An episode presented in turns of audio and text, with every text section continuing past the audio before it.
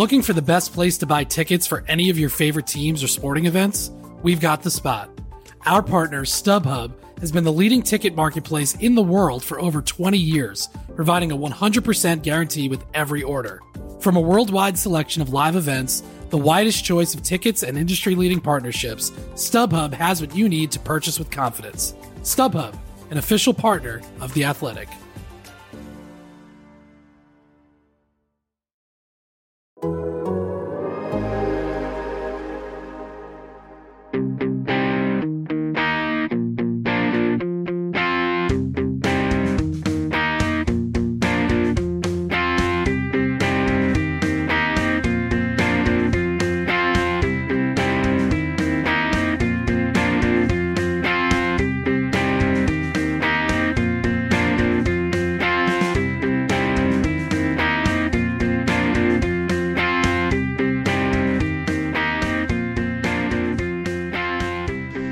Law. Welcome to episode 136 of The Keith Law Show. We'll be joined today by film critic Matt Singer to talk about his new book, Opposable Thumbs How Siskel and Ebert Changed Movies Forever, which is wonderful, even if you don't remember Siskel and Ebert on TV, but I do. So I particularly enjoyed the book. And uh, I have to say, I laughed quite a bit at some of the stories, especially some of the behind the scenes stories that Matt was able to uncover. Uh, for folks who subscribe to The Athletic, unfortunately, I haven't had any new content in the last week because I'm waiting for somebody to do something. Someone needs to make a trade or some free agent needs to change teams. I feel like we should be getting there soon. I did write a tiny bit uh, with the announcement of the rookies of the year on Monday night. You can see just a paragraph or so of analysis, um, if you can even call it that. These were just such obvious choices. A reader did ask in the comments under that post if we had ever had uh, or when the last time was that the number one and number two prospects coming into a season won the Rookies of the Year award. Um, or even I would expand it just to say, when was the last time the top prospect in the NL coming into the season and the top prospect in the AL coming into the season won the award? The answer is the same, actually. In my 17 years of doing this, well, I guess 16, really, if you're counting times I actually did lists, uh, I don't think it's ever happened. In 2015, Kris Bryant was my number one overall prospect. He won. And then Carlos Correa was my number three overall prospect, number two in the American League, and he won. So we had one in three, number one in the NL, number two in the AL. Byron Buxton was in the middle. Um, and I remember that being a difficult choice, but I chose Buxton for the potential upside of his, of his speed, his position, his defensive value. Did not really quite anticipate just how often, unfortunately, he would be getting hurt. Uh, but I thought that was a really good question and a better way to frame it because there just wasn't a lot to talk about with these Rookie of the Year awards. They were just really not that interesting. I did note in the column, and again, uh, discussed a little bit in the comments, my ballot was Corbin Carroll, one.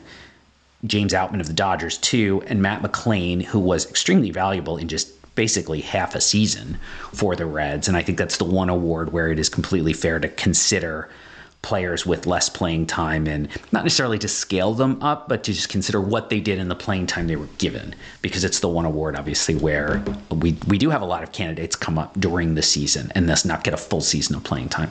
So I put him third uh, on my ballot, recognizing it didn't really matter. Corbin Carroll was going to win. I thought he was going to win unanimously, and he did.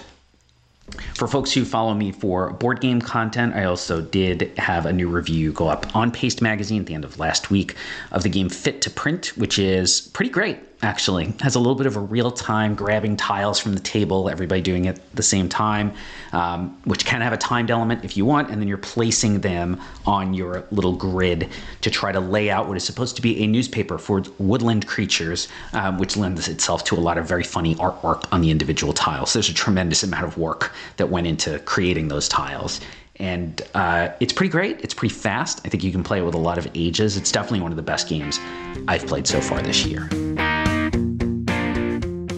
My guest today is Matt Singer, author of the new book Opposable Thumbs How Siskel and Ebert Changed Movies Forever. He's also the editor and film critic for ScreenCrush.com and the chair of the New York Film Critics Circle. You can find him on The Bad Place at Matt Singer. Matt, thank you so much for joining me. Thank you. My pleasure. So I had your book out on the kitchen counter while I was reading it uh, last week, and two of my kids asked me what it was about. But as I started to describe it, I realized they absolutely no idea who Siskel and Ebert were, um, which is funny because I don't. I'm 50. I don't remember a time when they were when I didn't know who they were. You know that I grew up watching TV and movies in the 80s. I think my parents liked watching the show more than they actually liked watching movies. So for the youths in the audience here, because I definitely have a lot of listeners who's who are younger.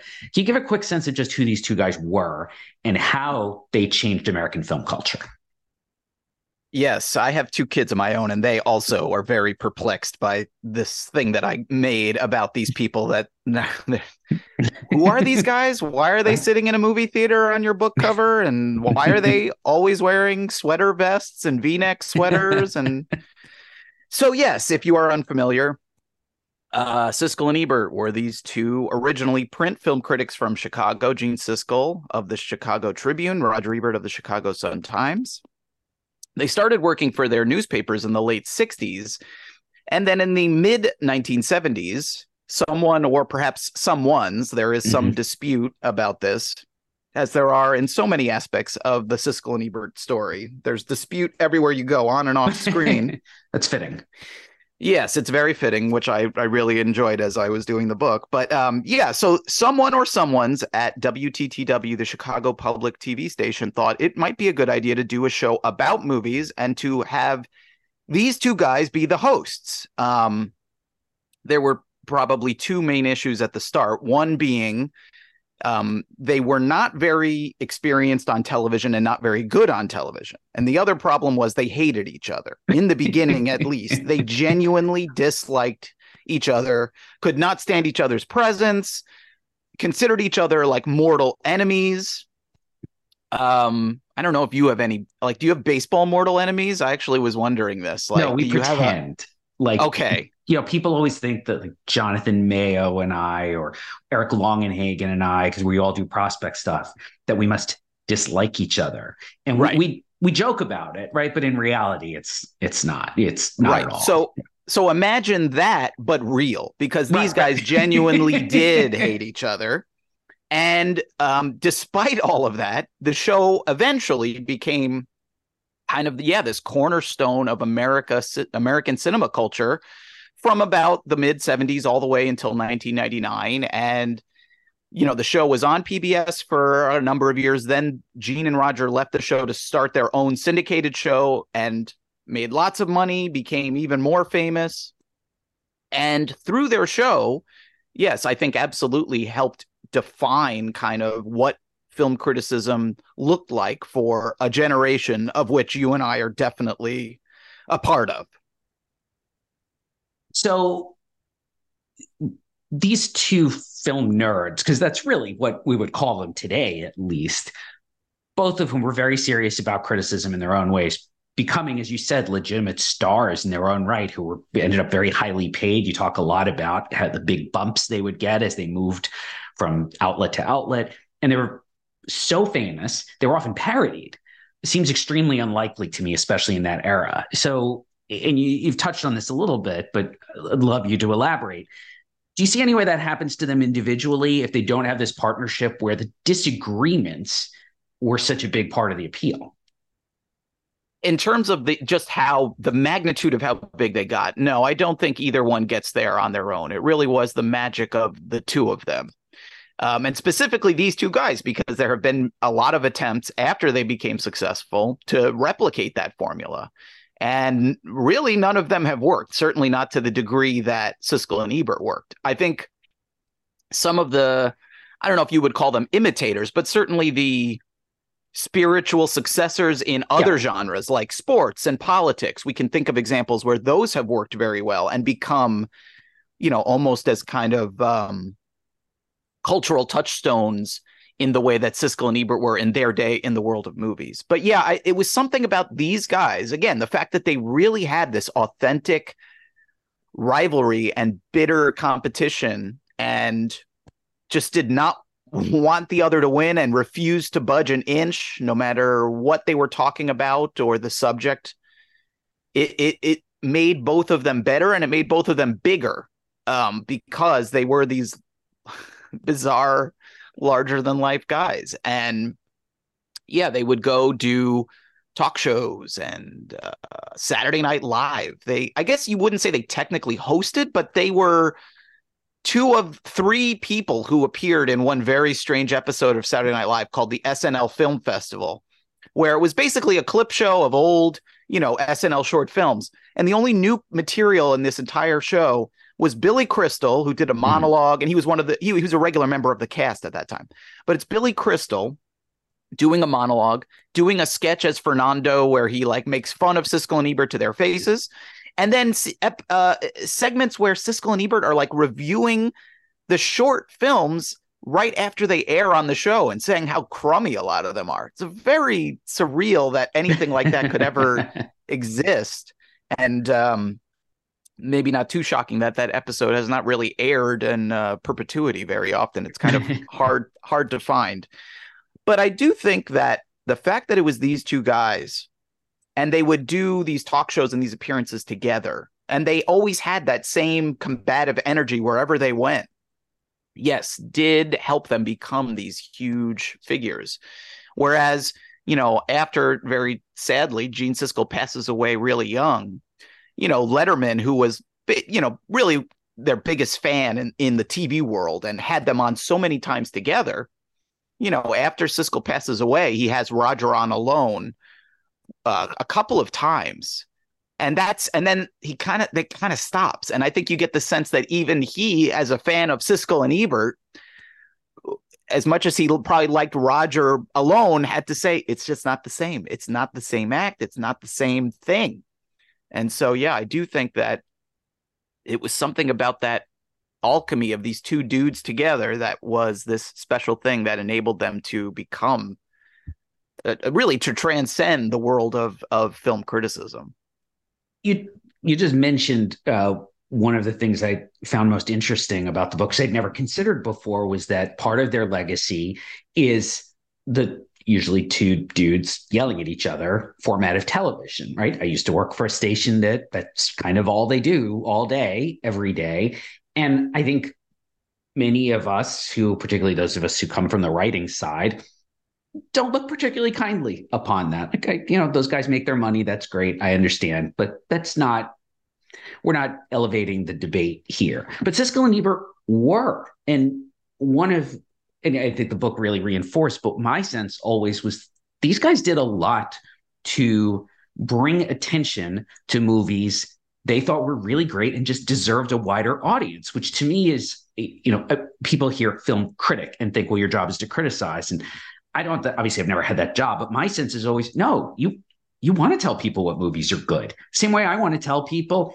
I saw this player and I think he's going to be really good because it's exciting because we like what we do.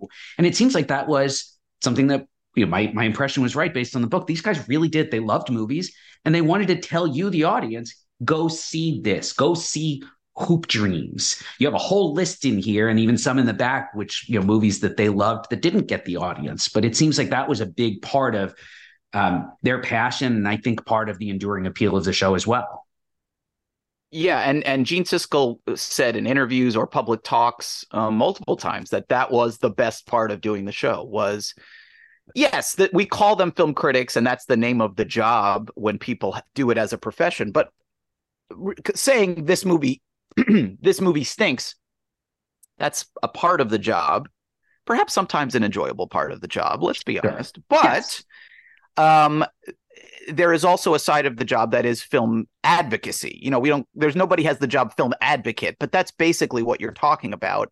And that is the part that Siskel would talk about being his favorite part of doing the show is when they would see something that was a little movie, an art house movie, an independent movie, a foreign movie, a documentary, and they were able to say to their audience of millions of people who are watching every single week, this is a movie that's worth your time. You know, they talked about and reviewed all the big movies every week, but their format allowed them to always talk about one or two other things that were, you know, probably not even playing in a lot of the towns where the show is being syndicated.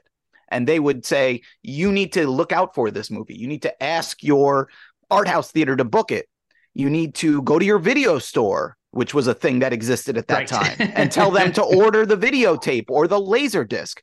Those were also things that existed at that time.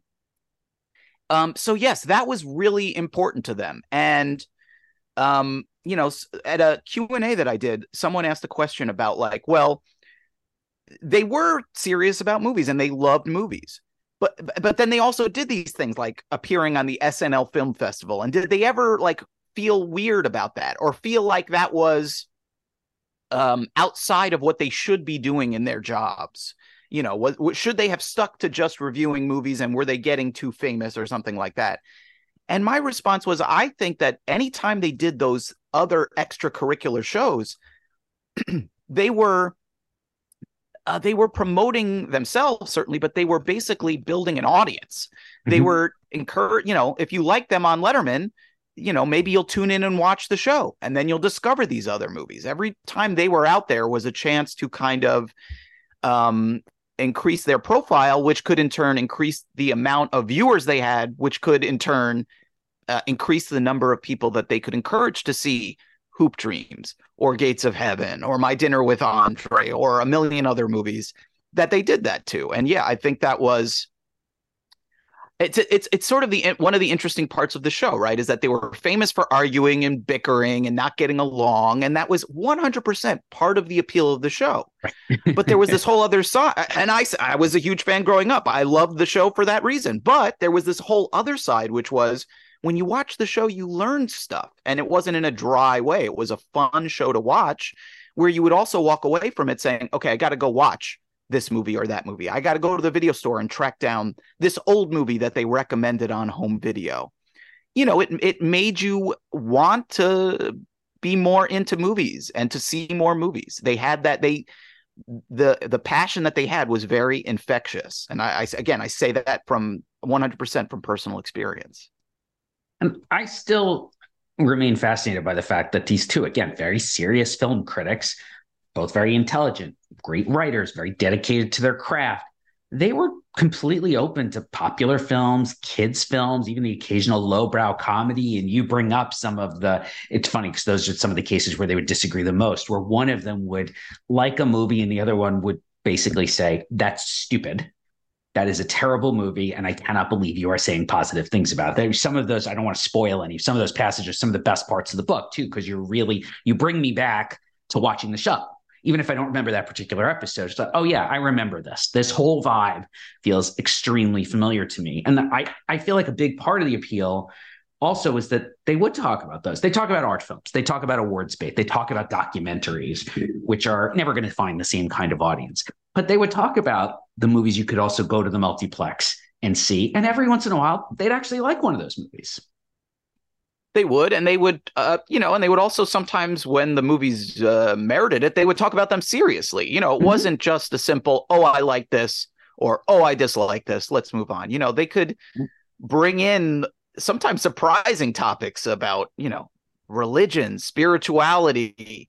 You know, like uh, not to uh, get too high-minded about it, but you know, when I'm doing this book and I'm rewatching hundreds of episodes. Of this Tough, show, tough, tough job, man. Tough. Oh, it's bru- Oh, it was brutal. It was horrible. It was the it was the best. Um, you're going, I you know, like yes, the reviews are not certainly not never as long as any film podcast is today about any movie. Like not even close. It's a it's a fraction. At most, maybe they would talk about some movie, maybe for 10 minutes, and that includes like clips, and that's Mhm. rare. The average is probably like five minutes Mhm. And yet the the the the places that they would go in these conversations the the the topics they would bring into them when they would talk about their own reactions when they would talk about their own personal philosophies when they would talk about you know and just uh, the way they would review movies and from different perspectives it's also like a great way if you care about film criticism which i Mhm. certainly do and as I'm watching the show as a kid, I'm sort of like almost like through osmosis and subliminally kind of re- uh, getting this stuff. Is that they're kind of teaching you about different ways to uh, uh, think about movies and to judge movies. Like, is a movie good if it's if it has low um if it if it's aiming low and it achieves its goal is that a good movie is that a p- thumbs up or is that a thumbs down if a movie has enormous ambitions but Mhm. fails to achieve those ambitions, Right. is that thumbs up and thumbs down? And often Siskel and Ebert would have totally different opinions about both of those questions. And so, you know, when they're reviewing movies, they're not just reviewing the movie, they are sort of reviewing each other and each other's tastes and each other's opinions and each other's approaches to their jobs, which they at times had very different approaches to how to do this job. And I, again, I think that all makes for the show. Even today, rewatching it now, it's a fascinating thing to go back and and look at. It is a great deep dive on YouTube. I, I you know, it's it's Mhm. it, it, it is not something.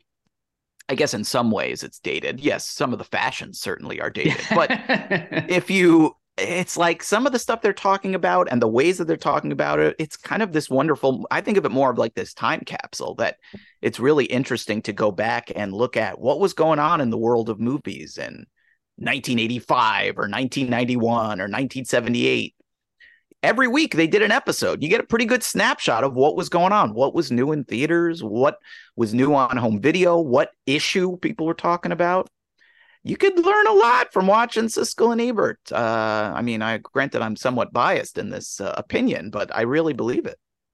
Looking for an assist with your credit card but can't get a hold of anyone? Luckily, with 24 7 US based live customer service from Discover, everyone has the option to talk to a real person anytime, day or night. Yep, you heard that right. You can talk to a real human in customer service anytime. Sounds like a real game changer if you ask us. Make the right call and get the service you deserve with Discover. Limitations apply. See terms at discover.com/slash credit card. Looking for an assist with your credit card but can't get a hold of anyone? Luckily, with 24 7 US based live customer service from Discover, everyone has the option to talk to a real person anytime, day or night. Yep, you heard that right. You can talk to a real human in customer service at any time. Sounds like a real game changer if you ask us. Make the right call and get the service you deserve with Discover. Limitations apply. See terms at discover.com slash credit card. So I, I actually met Siskel very briefly in 1990, but honestly, I think I still gravitate more towards Ebert's writing and his general approach to films. Even now, I think I appreciate it more when I go back and read some of his old stuff or, or come across an old video clip. Um, and you mentioned this a little bit in the book. A lot of people would say, I'm a Siskel person or I'm an Ebert person. So which are you, or do you find yourself a little bit of both? I, I'm not necessarily. Well, first of all, I want to hear about the Siskel story because I never got to meet Gene Siskel. I mean, was it? Is there? Is what's what's what's the story? I want to hear not- it. It is not that exciting, but I was invited as a senior in high school to a big uh, event in Chicago. It happened to be in Chicago that year, and where there they also had a lot of luminaries from various other fields, from the arts, science, sports. I believe the guy who invented RU four eighty six, the the so called abortion pill, was also there, and Steve Largent was also there. And so I met George Lucas at this event. And Siskel, what I particularly remember was Siskel giving a talk at, um, we were at old Comiskey Field, um, which was the first time I'd ever been in a major league dugout. Obviously, I guess that's foreshadowing of some sort. But my God, was that that place looked like it was going to fall down at any minute. Like if you breathed too hard, the whole thing was just going to come tumbling down. Um, which is not to say anything nice about the new White Sox ballpark. It certainly doesn't have the charm of the old one. But uh, anyway, yeah, he was one of the speakers and got to shake his hand real quick. And even at the time, I was like, I know who that is. He's on television. That Mm. was pretty, you know, what I was say, 16 or 17 at the time. It's like, okay, this is a big deal. This is pretty impressive. I'm sure I was more impressed by him or Steve Largent than some of the probably far more important scientists or others Yes. who were there.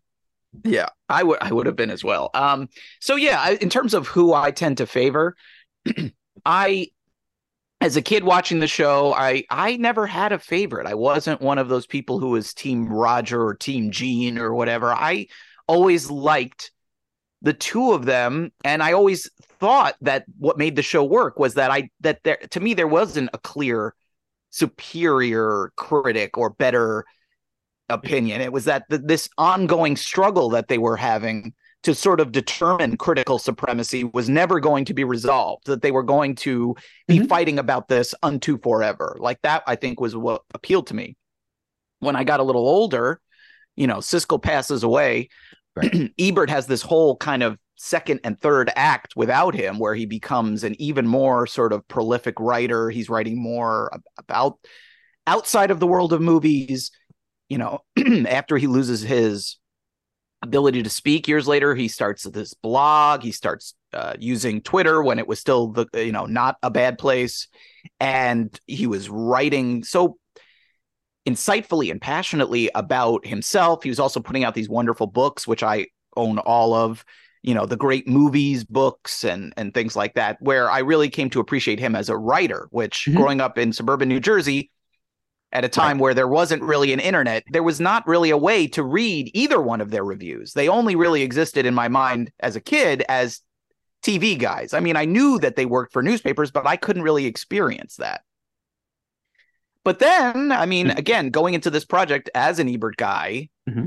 uh, going back and rewatching the show, I, I, went back to that same view I had as a kid, where it's like these guys are just good together, yeah. and they both have things that are, I think, essential to the dynamic, not just uh, as like on camera presences, but also like critically, the way that they approached the job and the way that they looked at movies. And it's like they both brought things to the table. They both both had essential elements of the formula. So yeah, I've never had, at least when they're together, I've never really had like a, a favorite both of the book's main subjects died some time ago, as you mentioned, but it seems like otherwise you had incredible access to people f- who were in their professional or their personal lives. Both of their widows, it looks like you had quite a bit, uh, quite, quite a lot of conversations with them, and uh, a huge number of people who worked on one or more of the various iterations of the show, including what appears to be all the women who produced them over the years too. Uh, was this uh, this may be a little bit of a leading question, but was this one of those where everyone was just really excited to talk about this, or did you find you had to kind of work a little bit to get people to come, especially because there are stories, there are some negative stories, there are stories of conflict, I should say, rather than negative stories about these two.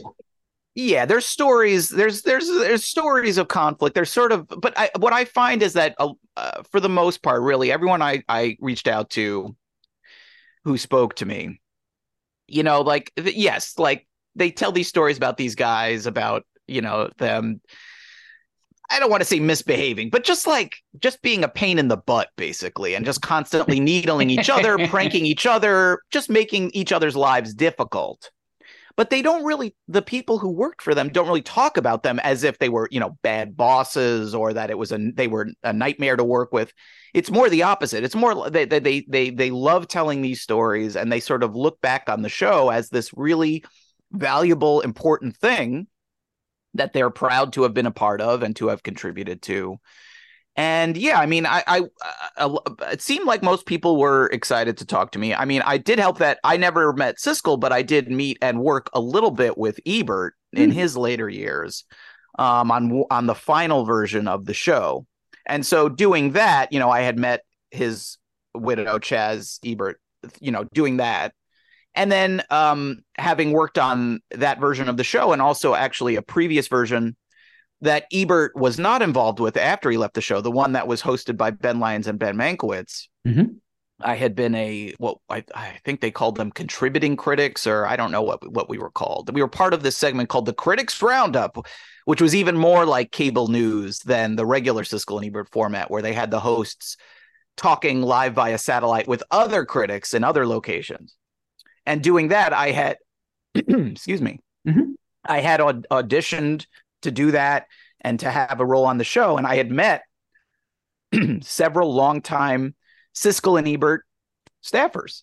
And when i did this yes i was excited to audition. I didn't think i had a shot of doing anything with the show but i was excited to like that's don dupree. He was the director of siskel and ebert. I know his name from the end credits of the show for decades and decades. And so when I met him, I was like fanboying out at Don Dupree, like which with all due respect, with all due respect to Don Dupree, I don't imagine that happens to him that much in his in his eh, professional life. And I and this is you know 15 years ago i had no designs on writing a book i just wanted to i would just ask questions about the show because i was such a huge fan and i wanted to hear their stories. I would say, tell me stories. I want to, what was it like working with Gene and Roger? What were they really like? Did they really like each other? Did they? And you know, I think they sensed the the genuine uh, obsessive nerdiness that I had, and they and guys like him told me stories. And then when I did come around to writing the book, I was able to kind of uh, reconnect with those people and say, "Would you talk to me?" And I think they knew that I was kind of coming from it from a place of wanting to really pay tribute to the show and these guys, and that um, I was going to take it seriously and uh, you know uh, do do my best to write the book that that I always wanted to read about Siskel and Ebert, and so that certainly I think helped as well, kind of get my foot in the door and get me the first couple of interviews, and then branch out from there. You mentioned in the very last chapter, you did talk particularly about Rotten Tomatoes and and as sort of the end of this through line about did Siskel and Ebert dumb down film criticism by introducing this binary system of thumbs up and thumbs down. I don't get the sense you agree with that premise. I personally don't agree with that premise. I also think people are going to dumb stuff down anyway, whether they they will take what you say and they will simplify it if that suits their purposes. Uh, but what is your take on that and the evolution, I guess you would say, in film criticism from Siskel and Ebert introducing this very simple yes or no uh, summary of much longer reviews as we sort of move forward to now it's Rotten Tomatoes. Is it certified fresh or not? Right. Yeah. People taking what you say and taking it out of context or dumbing it down. You you certainly must have no experience with that whatsoever. None, I mean, ever. none.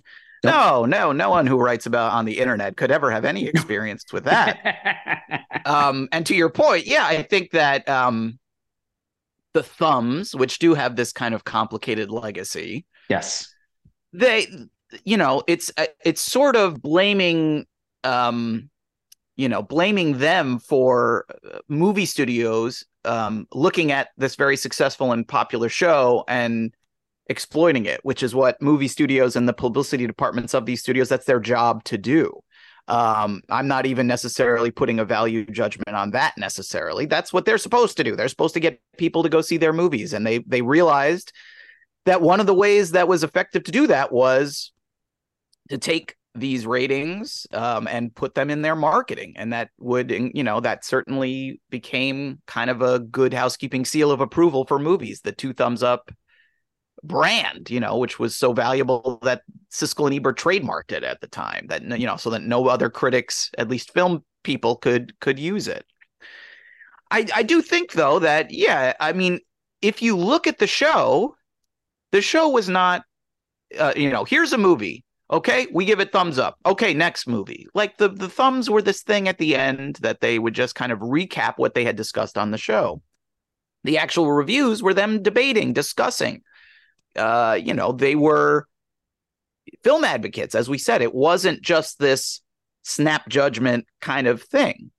And, you know, even before the thumbs and even before in the original version of the show on PBS they didn't even have thumbs they had yes and no those were the that predated yeah. the thumbs but film critics used star ratings before Siskel and Ebert came along and I would uh, assume that if we looked at print ads from you know that era before the show we'd probably find people using marketers using 5 stars or whatever star rating in their ads before there were Siskel and Ebert. So to your point about things are always getting dumbed down or what have you, uh, I do think that's that's true, and I think Siskel and Ebert's legacy in terms of what they did beyond the thumbs is is uh, so positive in so many ways in terms of the filmmakers they supported and championed, the films that they supported and championed, the people who watched the show uh, like me as kids who were inspired to become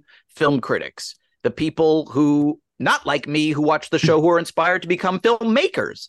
Right. The people who watched the show who were just inspired to watch movies or to become more film literate or to think more about movies instead of just saying, "Oh, that was okay, it was fine." You know, that they they sort of they started to think about things like is it uh, you know, like, "Oh, black and white movies are good," which was something that they weirdly uh, it seems now we I, I i think people are okay with black and white movies they certainly don't like colorized movies which was a huge thing that they fought against in the late 1980s or you know uh, some of these things are so arcane now but just that they had to like educate their viewers about letterboxing you know, because TVs at the time were basically squares, they were boxy.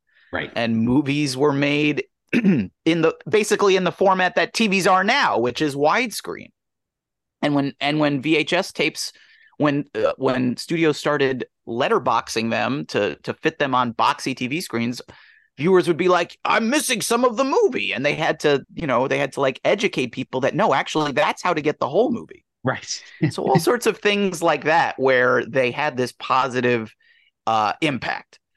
So yeah, I I I mean, I'm not the right person to ask, perhaps because I would not be doing this if not for Siskel and Ebert. But right. I just I uh so it's sort of a, per- a, personal thing for me, but I've just I've never really bought into that idea that they hmm, destroyed or dumbed down film criticism.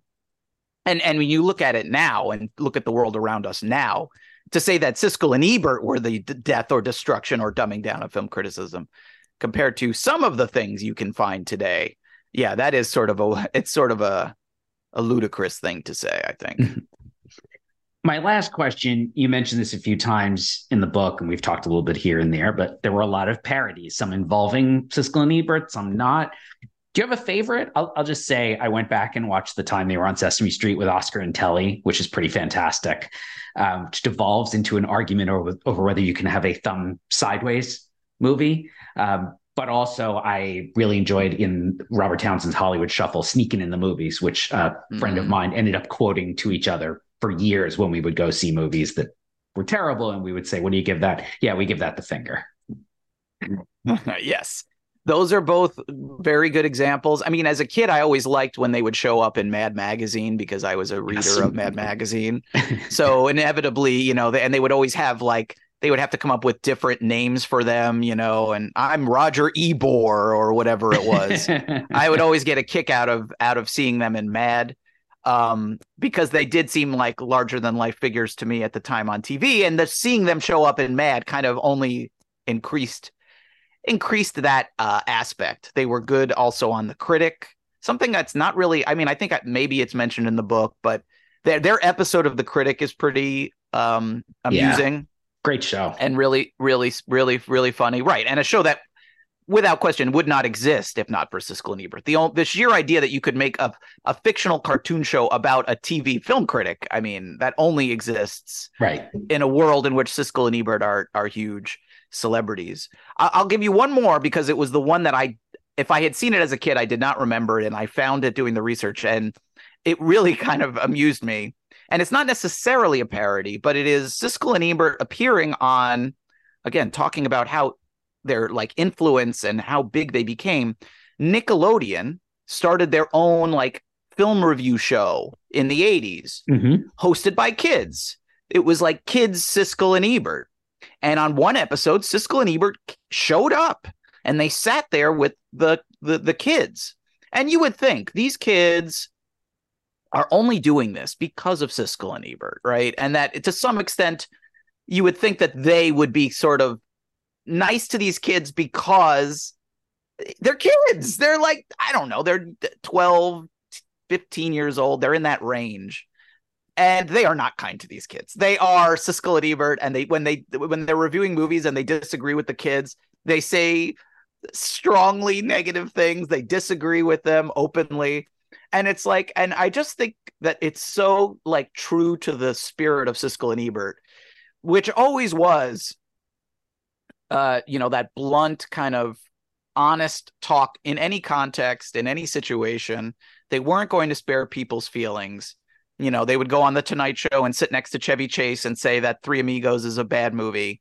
Yeah, great story. Uh, yeah, I mean, like, I just love that even on like a show hosted by children, they still were just that. They still kept saying, "You really like this movie, kids? This is this is the movie you're going to give a, a, a positive review to." Okay, you know, they didn't temper it at all for that audience. I just I found that uh really fabulous. And you can find that on youtube. I think it's called like rated k for kids.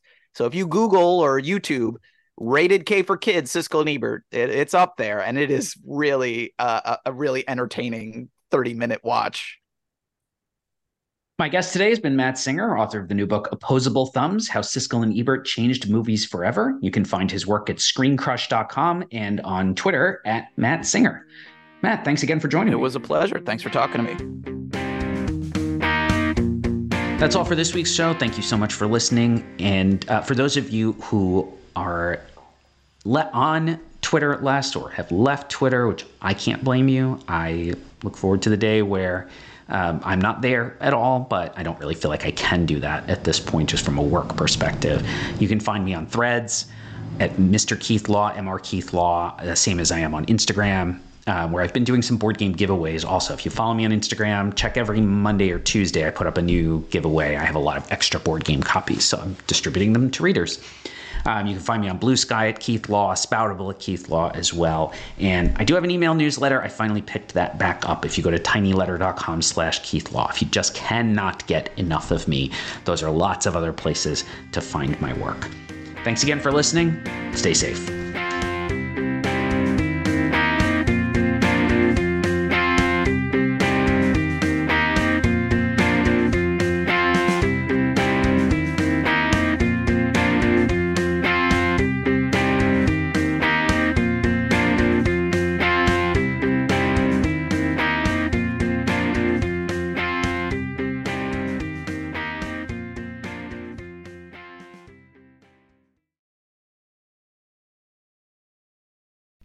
As you've probably heard by now, we've teamed up with BetMGM this season. We'll be using BetMGM lines to make all of our picks, and we'll have special offers for our listeners each week. If you haven't signed up for BetMGM yet, use bonus code The Athletic, and you'll get a one-year subscription to The Athletic plus up to a $1,500 first bet offer on your first wager with BetMGM. Here's how it works. Download the BetMGM app and sign up using bonus code The Athletic. Make your first deposit of at least $10. Place your first bet on any game and claim your voucher for a one year subscription to The Athletic. See BetMGM.com for terms. U.S. promotional offers not available in D.C., Mississippi, New York, Nevada, Ontario, or Puerto Rico. Gambling problem? Call 1-800-GAMBLER. Available in the U.S. Call 877-8-HOPE-NY or text HOPE-NY 467-369 in New York. Call 1-800-NEXT-STEP in Arizona. 1-800-327-5050 in Massachusetts. 1-800-BETS-OFF in Iowa. 1-800-270-7117 for confidential help in Michigan. 1-800-981-0023 in Puerto Rico. First bet offer for new customers only in partnership with Kansas Crossing Casino and Hotel. Don't forget, if you haven't signed up for BetMGM yet, use bonus code The Athletic, and you'll get a one-year subscription to The Athletic, plus up to a $1,500 first bet offer on your first wager.